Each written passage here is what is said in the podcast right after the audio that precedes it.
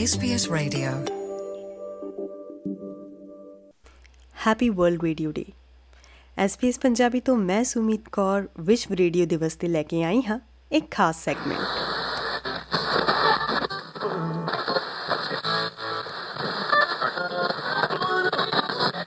ਦੋਸਤੋ, ਜੇ ਤੁਸੀਂ ਰੇਡੀਓ ਦੇ ਸਰੋਤੇ ਹੋ ਤਾਂ ਇਹਨਾਂ ਆਵਾਜ਼ਾਂ ਨਾਲ ਤੁਸੀਂ ਚੰਗੀ ਤਰ੍ਹਾਂ ਜਾਣੂ ਹੋਵੋਗੇ। ਹੁਣ ਤੱਕ ਰੇਡੀਓ ਨੇ ਦੁਨੀਆ ਭਰ ਦੇ ਲੋਕਾਂ ਨੂੰ ਜਾਣਕਾਰੀ ਦੇਣ ਤੇ ਸਿੱਖਿਅਤ ਕਰਨ ਵਿੱਚ ਮਹੱਤਵਪੂਰਨ ਭੂਮਿਕਾ ਨਿਭਾਈ ਹੈ। ਅੱਜ ਜਿਸ ਤਰ੍ਹਾਂ ਹਰ ਹੱਥ ਵਿੱਚ ਮੋਬਾਈਲ ਨਜ਼ਰ ਆਉਂਦਾ ਹੈ, ਉਸੇ ਤਰ੍ਹਾਂ ਇੱਕ ਸਮੇਂ ਹਰ ਘਰ ਵਿੱਚ ਰੇਡੀਓ ਹੁੰਦਾ ਸੀ। ਅੱਜ ਦੇ ਦੌਰ ਵਿੱਚ ਰੇਡੀਓ ਨੇ ਹੁਣ ਡਿਜੀਟਲ ਤੱਕ ਦਾ ਸਫ਼ਰ ਤੈਅ ਕਰ ਲਿਆ ਹੈ। ਜਿਵੇਂ ਪੁਰਾਣੇ ਬਜ਼ੁਰਗ ਰੇਡੀਓ 'ਚ ਲੀਨ ਰਹਿੰਦੇ ਸਨ, ਹੁਣ ਦੀ ਪੀੜ੍ਹੀ ਈਅਰਫੋਨ ਲਗਾ ਕੇ ਆਪਣੇ ਸਮਾਰਟਫੋਨਾਂ ਵਿੱਚ ਖੂਬੀ ਦਿਸਦੀ ਹੈ। ਰੇਡੀਓ ਦੀ ਥਾਂ ਆਡੀਓ ਨੇ ਲੈ ਲਈ ਹੈ। ਕੰਮ ਉਹੀ ਹੈ, ਨਾਮ ਨਵਾਂ ਹੈ। ਇੱਥੇ ਇਹ ਵੀ ਦੱਸ ਦਈਏ ਕਿ ਕੁਝ ਕੁ ਚਿਰ ਪਹਿਲਾਂ ਰੇਡੀਓ ਦੁਨੀਆ ਵਿੱਚ ਖਬਰਾਂ ਦੀ ਥਾਂ ਮਨੋਰੰਜਨ ਨੇ ਲੈ ਲਈ ਸੀ। ਮਨੋਰੰਜਨ ਦਾ ਮੁੱਖ ਸਾਧਨ ਰੇਡੀਓ ਹੋ ਗਿਆ ਸੀ। ਪਰ ਪਿਛਲੇ ਕੁਝ ਸਾਲਾਂ ਵਿੱਚ ਪੋਡਕਾਸਟਾਂ ਜ਼ਰੀਏ ਕਾਫੀ ਗੈਰ ਸੰਗੀਤਕ ਆਡੀਓ ਸਮੱਗਰੀ ਪ੍ਰਬਲਤਾ ਨਾਲ ਮੂਰੇ ਆਈ ਹੈ। ਡਿਜੀਟਲ ਆਡੀਓ ਲੈਂਡਸਕੇਪ ਵਿੱਚ ਖਬਰਾਂ, ਜਾਣਕਾਰੀ ਅਤੇ ਕਹਾਣੀ ਦੱਸਣ ਲਈ ਵੱਡੀ ਸਮਰੱਥਾ ਪਈ ਹੈ।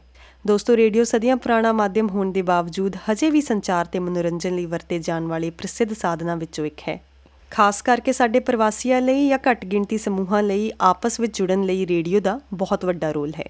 ਇਹ ਇੱਕ ਅਜਿਹਾ ਦੋਸਤ ਹੈ ਜੋ ਤੁਹਾਨੂੰ ਜਾਣਕਾਰੀ, ਮਨੋਰੰਜਨ ਅਤੇ ਸੈਂਸ ਆਫ ਬਿਲੋਂਗਿੰਗ ਦੀ ਫੀਲਿੰਗ ਦਿਵਾਉਂਦਾ ਹੋਇਆ ਹਰ ਰੋਜ਼ ਤੁਹਾਡੀ ਸੰਗਤ ਕਰਦਾ ਹੈ। ਦੋਸਤੋ, ਰੇਡੀਓ ਦੀ ਮਹੱਤਤਾ ਦੇ ਮੱਦੇਨਜ਼ਰ ਹਰ ਸਾਲ ਰੇਡੀਓ ਦਿਵਸ ਮਨਾਇਆ ਜਾਂਦਾ ਹੈ। ਆਓ ਇਸ ਸ਼ਾਨਦਾਰ ਮਾਧਿਅਮ ਦੀ ਪੜਚੋਲ ਕਰਦੇ ਹਾਂ। ਮੇਰੇ ਨਾਲ ਟੈਲੀਫੋਨ ਲਾਈਨ ਤੇ ਸਾਂਝ ਪਾਈ ਹੈ। ਲਗਭਗ 50 ਸਾਲਾਂ ਤੋਂ ਮੈਲਬਨ ਰਹਿ ਰਹੇ ਸ਼ਸ਼ੀ ਕੋਛੜ ਜੀ ਨੇ।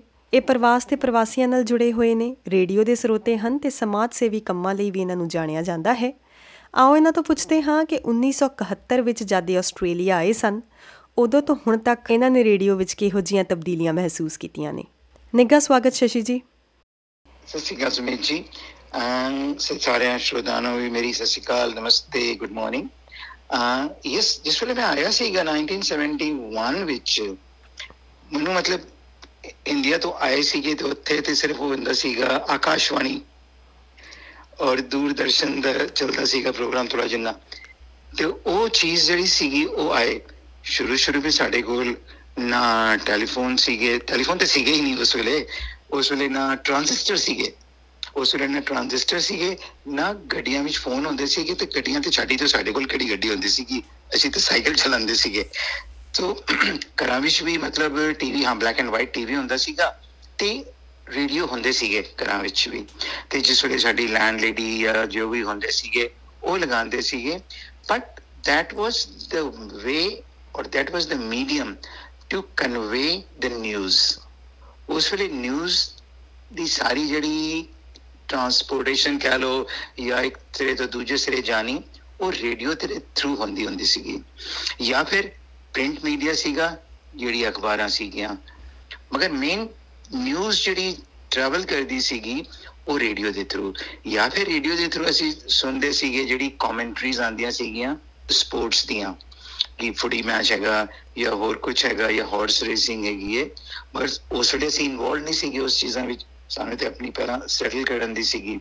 ਮਗਰ ਨਿਊਜ਼ ਲਈ ਅਸੀਂ ਜ਼ਰੂਰ ਸੁਣ ਲੈਂਦੇ ਸੀ। So radio was just to convey the news ਮਗਰ ਹੌਲੀ ਹੌਲੀ ਹੌਲੀ ਹੌਲੀ ਜਿਸ ਵੇਲੇ ਮੀਡੀਆ ਆਪਣੀ ਪਾਵਰਸ ਲੈਂਦਾ ਗਿਆ ਵੱਧਦਾ ਗਿਆ ਨਾਓ ਆਮ ਟਾਕਿੰਗ ਅਬਾਊਟ 80s ਜਾਂ 90s ਵਿੱਚ everything kept on evolving when i look back i can see how step wise step wise step wise and that's where we are today ਅੱਜ ਹਰ ਚੀਜ਼ ਸਿਰਫ ਐਂਟਰਟੇਨਮੈਂਟ ਹੀ ਹੈਗਾ ਵੇ ਨਿਊਜ਼ ਨਹੀਂ ਹੈਗੀ ਹੈ everything is entertainment ਫਿਰ ਅੱਜ ਕੱਲ ਜਿੰਨੇ ਵੀ ਰੇਡੀਓ ਸਟੇਸ਼ਨ ਹੈਗੇ ਨੇ they are more mainly based on music ਜਾਂ ਵੋਕਲ ਕਹਿ ਲੋ ਜਾਂ ਪੌਪ ਕਹਿ ਲੋ ਜਾਂ ਟ੍ਰੈਡੀਸ਼ਨਲ 뮤직 ਕਹਿ ਲੋ ਉਸ ਤਰ੍ਹਾਂ ਦੇ 뮤직 ਹੈਗੇ ਨੇ ਚੀਜ਼ਾਂ ਮਤਲਬ ਬਦਲਤੀਆਂ ਗਈਆਂ ਔਰ ਬਦਲ ਰਹੀਆਂ ਨੇ ਆਉਣ ਵਾਲੇ ਸਮੇਂ ਵਿੱਚ ਕਿਸ ਤਰ੍ਹਾਂ ਹੋਣਗੀਆਂ ਕੀ ਹੋਣਗੀਆਂ ਕਹਿਣਾ ਬੜਾ ਮੁਸ਼ਕਿਲ ਹੈਗਾ ਕਿ ਜਿਸ ਤਰ੍ਹਾਂ ਹੁਣ ਆਰਟੀਫੀਸ਼ੀਅਲ ਇੰਟੈਲੀਜੈਂਸ ਆ ਰਹੀ ਹੈ ਸਾਡੀ ਜ਼ਿੰਦਗੀ ਵਿੱਚ ਉਸ ਵੇਲੇ ਤੇ ਸੁਣਿਆ ਵੀ ਨਹੀਂ ਸੀਗਾ ਕਿਸੇ ਨੇ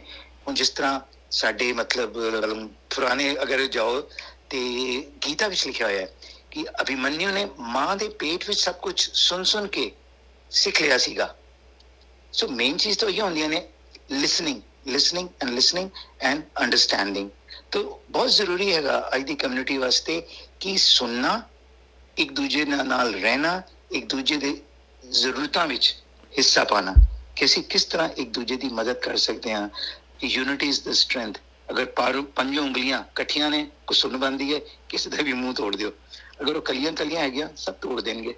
ਸੋ ਸਾਨੂੰ ਜ਼ਰੂਰਤ ਹੈਗੀ ਹੈ ਇਸ ਵਾਸਤੇ ਕਿ ਮਤਲਬ ਅਸੀਂ ਸੁਣੀਏ ਕਿੱਥੋਂ ਇਸ ਤਰ੍ਹਾਂ ਦੇ ਮੈਸੇਜ ਆ ਰਹੇ ਨੇ। And radio is the easiest one also ਕਿ ਅਸੀਂ ਆਪਣੇ ਨਾਲ ਲੈ ਕੇ ਚੱਲ ਰਹੇ ਹਾਂ ਫੋਨ ਤੇ ਵੀ ਅੱਜਕੱਲ ਰੇਡੀਓ ਹੈਗੇ ਨੇ, ਉੱਥੇ ਵੀ ਸੁਣ ਸਕਦੇ ਹਾਂ। ਸੋ ਇਹ ਨਹੀਂ ਹੈਗਾ ਕਿ ਤੁਸੀਂ ਘਰ ਬੈਠ ਕੇ ਸਾਨੂੰ ਹੁੰਦਾ ਸੀਗਾ ਕਿ ਅਗਰ ਨਿਊਜ਼ 8 ਵਜੇ ਦੀ ਆਣੀ ਹੈ ਤੇ ਘਰ ਹੋਣਾ ਜ਼ਰੂਰੀ ਹੈਗਾ।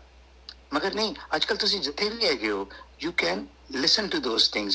And there are beautiful and very knowledgeable messages are coming. ਅਸੀਂ ਉਸ ਮੈਸੇਜ ਨੂੰ ਰਿਸੀਵ ਕਰੀਏ, ਉਹਨਾਂ ਉੱਤੇ ਅਮਲ ਕਰੀਏ, ਉਹਨਾਂ ਨੂੰ ਆਪਣੇ ਬੱਚਿਆਂ ਨਾਲ, ਆਪਣੇ ਗ੍ਰੈਂਡਚਿਲਡਰਨ ਨਾਲ ਸਾਂਝਾ ਕਰੀਏ। ਦੋਸਤੋ, ਹਰ ਸਾਲ 13 ਫਰਵਰੀ ਨੂੰ ਮਨਾਇਆ ਜਾਣ ਵਾਲਾ ਵਿਸ਼ਵ ਰੇਡੀਓ ਦਿਵਸ ਇਸ ਸ਼ਕਤੀਸ਼ਾਲੀ ਮਾਧਿਅਮ ਦਾ ਜਸ਼ਨ ਮਨਾਉਂਦਾ ਹੈ, ਜੋ ਇੱਕ ਸਦੀ ਤੋਂ ਵੱਧ ਸਮੇਂ ਤੋਂ ਸਮੇਂ ਦੀ ਪ੍ਰੀਖਿਆ ਤੇ ਖੜਾ ਹੈ। ਇਸ ਸਾਲ ਯੂਨੈਸਕੋ ਦਾ ਥੀਮ ਹੈ a century informing entertaining and educating ਯਾਨੀ ਕਿ ਸੂਚਨਾ, ਮਨੋਰੰਜਨ ਅਤੇ ਸਿੱਖਿਆ ਦੇਣ ਵਾਲੇ ਮਾਧਿਅਮ ਦੀ ਇੱਕ ਸਦੀ। ਸਪੇਨ ਰੇਡੀਓ ਅਕੈਡਮੀ ਨੇ ਪਹਿਲੀ ਵਾਰ 2010 ਵਿੱਚ ਰੇਡੀਓ ਦਿਵਸ ਦਾ ਪ੍ਰਸਤਾਵ ਪੇਸ਼ ਕੀਤਾ ਸੀ। 2011 ਵਿੱਚ ਯੂਨੈਸਕੋ ਦੀ ਜਨਰਲ ਅਸੈਂਬਲੀ ਦੇ 36ਵੇਂ ਸੈਸ਼ਨ 'ਚ 13 ਫਰਵਰੀ ਨੂੰ ਵਿਸ਼ਵ ਰੇਡੀਓ ਦਿਵਸ ਵਜੋਂ ਘੋਸ਼ਿਤ ਕੀਤਾ ਗਿਆ ਸੀ। ਤੇ ਪਹਿਲਾ ਵਿਸ਼ਵ ਰੇਡੀਓ ਦਿਵਸ ਰਸਮੀ ਤੌਰ ਤੇ 2012 ਵਿੱਚ ਮਨਾਇਆ ਗਿਆ ਸੀ। ਤੇ ਤੁਹਾਡਾ ਸਭ ਦਾ ਦਿਲੋਂ ਧੰਨਵਾਦ ਕਿ ਪਿਛਲੇ 44 ਸਾਲਾਂ ਤੋਂ ਰੇਡੀਓ ਤਿਰੰਗਾ ਜ਼ਰੀਏ SBS ਪੰਜਾਬੀ ਨੂੰ ਆਸਟ੍ਰੇਲੀਆ ਵਾਸਤੇ ਭਾਈਚਾਰੇ ਦੇ ਲੱਖਾਂ ਪਰਿਵਾਰਾਂ ਨਾਲ ਜੁੜਨ ਦਾ ਮੌਕਾ ਮਿਲਿਆ। ਤੁਹਾਡਾ ਪਿਆਰ, ਸਮਰਥਨ ਅਤੇ ਫੀਡਬੈਕ ਸਾਡੇ ਲਈ ਬਹੁਤ ਮਹੱਤਵਪੂਰਨ ਹੈ। ਅੱਜ ਵਿਸ਼ਵ ਰੇਡੀਓ ਦਿਵਸ ਤੇ ਸਾਡੀ ਟੀਮ ਆਵਾਜ਼ ਦੀ ਦੁਨੀਆ ਦੇ ਆਪਣੇ ਸਰੋਤਿਆਂ ਦਾ ਤਹਿ ਦਿਲੋਂ ਧੰਨਵਾਦ ਕਰਦੀ ਹੈ। ਜੁੜੇ ਰਹੋ SBS ਪੰਜਾਬੀ ਦੇ ਨਾਲ।